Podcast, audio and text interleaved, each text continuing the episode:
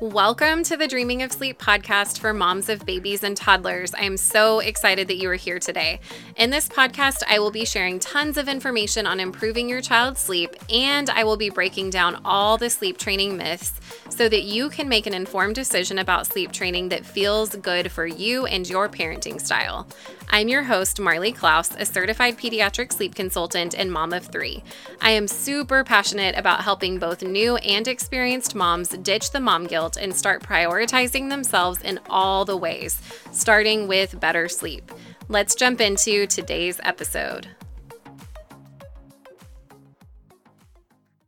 Welcome back to the Dreaming of Sleep podcast. This is a special series that I am sharing with you all from a live recording that I did in a training earlier this morning. And this training was called How to Have Your Baby Sleeping All Night Long in as Little as Seven Days. At the end of this training, I announced a super special program that is brand new that I am so excited about. And so I wanted to be able to share this training that is going to provide tons of aha moments and helpful information my podcast audience as well. And so the way that I have broken this out so that it is not super long for you to listen all at once is I have broken this out into three different sections so you can listen to this as you go and be able to digest and have the time that you need to listen to the individual sections versus having to listen to an hour long episode all at once. And so you will hear some of the same information repeated at the beginning and the end, just so that anybody who is jumping into any particular episode doesn't miss the context and understanding of what these are. So that is it. Let's go ahead and dive into the first topic, which is all about my why and how I got to the point of being able to share all of this amazing information with you. So imagine what it would feel like to be able to watch a movie with your partner at night, knowing your baby or toddler will sleep through it. One of the moms that I worked with, Laura, her baby had not slept through the night until he, she worked with me whenever he was 10 months old.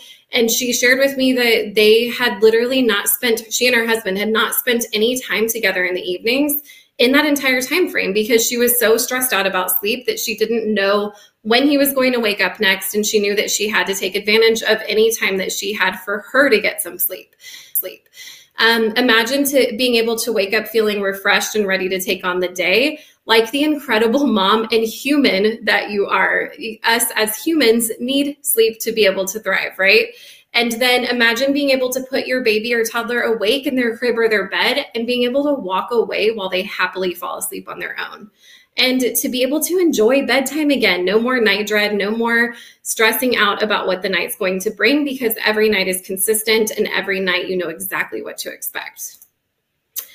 So, all of that being said, where do we even start, right? That's why y'all are all here. Where do we start with making these changes?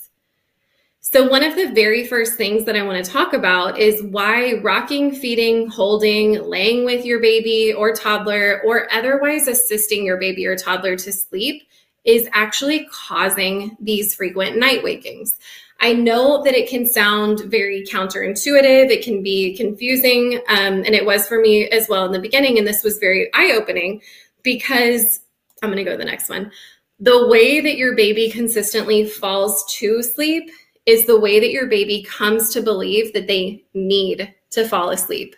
So I'm going to let that sink in for a second because I think it's super, super important to understand it's not that our baby can't figure out how to self soothe. Once they are past 12 weeks of age, they are biologically able to learn how to self soothe. So it's not that they can't, it's that we haven't given them an opportunity to do that. We have swooped in and rescued, rescued them every time that they have had trouble falling asleep because we don't know what else to do differently. And so that has kept us in this cycle so, again, assisting them to sleep doesn't give them an opportunity to learn a different way. And when your baby wakes up between sleep cycles, which we all naturally do as humans, they don't know how to get back to sleep. And so that leads to them crying out for you to come in and help them get back to sleep. The majority of the time, when our babies wake up crying, or even toddlers, it's not that they're crying because they have a true need. It's because they want to be asleep and they're tired, but they don't know how to get back to sleep. And so, as I just mentioned, even us as adults have this just a natural thing where we always wake up between sleep cycles multiple times in a night, um, any given night. And so a lot of us will wake up, look around, we maybe go to the bathroom or something else, and then we go right back to sleep because we know how to do that, right? Um, and so for babies, even once they're sleep trained, it's not that they sleep all the way through perfectly without issue. It's that when they do wake up between sleep cycles, they know exactly how to soothe themselves and get back to sleep. And so, if we picture this, where a, ba- a baby is used to mom rocking them to sleep, and mom holds them all the way until they're completely out. And then we all know that soft transfer that we all have done multiple times, where you then take your baby and as gently as you can, you place them down in the crib, you slowly move your hands away from them, and hope that they stay asleep. So, this baby gets laid down in the crib. They don't know that they got laid down in their crib. Then they wake up about 30, 40 minutes later between sleep cycles. They look around, realize that mom is no longer holding them. And so naturally, they are a little freaked out. They're like, What happened? Um, things are different. I don't remember falling asleep in here. Where is my mom? I don't know how to get back to sleep. And so that is when we notice the crying out for us to come help them go back to sleep. When they're babies, of course, they don't have words. So they're not going to cry out and actually say, Mom, come help me get back to sleep.